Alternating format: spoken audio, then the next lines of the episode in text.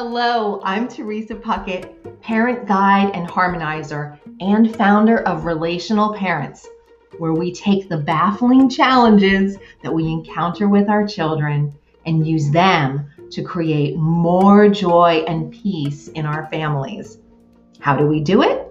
By waking up to our own power to guide and relate to our amazing children. Welcome to the podcast. So happy that you're here today. Hello, and welcome to another episode. I'm so happy to be here with you today talking about magic. And specifically, today I'm coming in briefly to talk to you about the magic of fun. The magic of fun.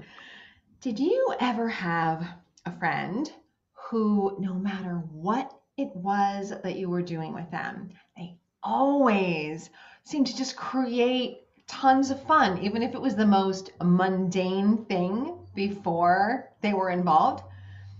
I know I've had many friends of this ilk. I'm so grateful for them. And when I really needed it was after I had children, because you know how it gets day to day. It's sometimes very easy for us to fall into a not fun place, kind of a a rut and a routine and maybe even some negativity. And so today, I'm going to tell you a, a few entertaining stories, fun stories about two magicians, air quotes there, not really magicians, but they seem to make everything fun and they did it for me with my kids too. And the first person I want to talk to you about and share a story around is our friend Jeff. Now, my husband and I used to work with Jeff many year, moons ago, actually many decades ago now. But when my kids were about, oh, they were maybe four and six, we had a crazy snowstorm here in the Northeast. And Jeff was coming for a visit. Now we hadn't seen Jeff in years and it was a very a very big deal. And so he got here and we had all the wood for fires and everything else and we went for a walk all five of us, like the family and Jeff and my kids were just enthralled and, and little did I know that when I came in the house, I, I look out the picture window and I see Jeff showing my boys how to throw snowballs at moving cars. now this is not I'm not I'm not condoning this, anything else. But what I'm illustrating here is that my kids still to this day talk about that. They talk about how much fun Jeff was. Now, we did have a talk with them after that and you know and jeff was even a part of that with like you know how it's that's a, a it's a dangerous thing and the things to watch out for and and what have you and that was not something that we actually condoned um, but it was it was fun for them now there's a little bit of a line there so you know maybe you know Jeff may may have stepped over it, but it was it was super fun for them.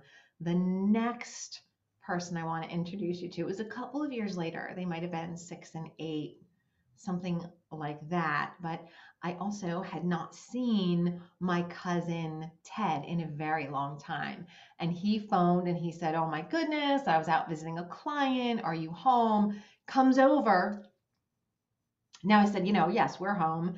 I'm here with the boys yada yada. So he comes and he's like, oh, maybe I'll bring a little ice cream for the boys. And I was like, oh, please, you don't have to do that. But, um, you know, uh, the, they like ice cream, they can have ice cream, so whatever. So he comes, he came with two ice cream cakes.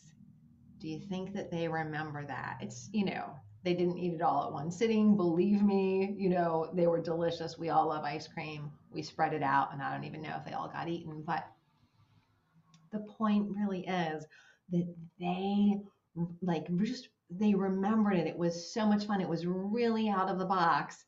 Now, would I have been able to come up with that kind of stuff? Definitely not in those moments. Definitely not. But I learned from Jeff and Ted. And uh, it's too bad it's not Mutt and Jeff or Bill and Ted, but I learned from Jeff and Ted about how to get into their world a little bit and see like what are they going to think is fun? Am i the best at it all the time? Definitely not right? I'm in a different generation like decades more of life than them. Also i'm a girl they're boys so I, a lot of times i don't know but i can i can observe and i can learn and i know that anything that involves um, anything that explodes, anything that shoots, anything that's on fire, anything that goes fast, these are things that fascinate and are very fun for my teenage boys. And so now it's a little bit of a, a different game. There's different edges that we um, can go to in terms of safety. So it's it's about a fun. It's about getting into their world. It's about leaning on other people who can actually open like a completely different door into a different room and help us to see things a little bit differently. So I just wanted to to share that. I'm not trying to, you know, systemize anything here, necessarily teach anything, just extemporizing on the magic of fun and finding it and recognizing it and capitalizing it on it um, for our kids. And um, it's been shown, I mean, you know, just to be the educational here, a little bit educational, it has been shown that we learn more when we're enjoying ourselves. We learn more when we're having fun, when we're doing something we love. So it really, really can be magical. So I am wishing you a magical rest of your day, and I will look forward to seeing you next time. Bye for now.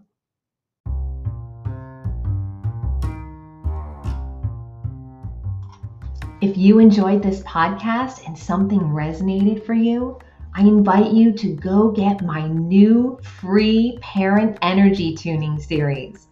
The free series includes 11 video shorts for greater connection with your child. Get it today at relationalparents.org forward slash parent energy tuning.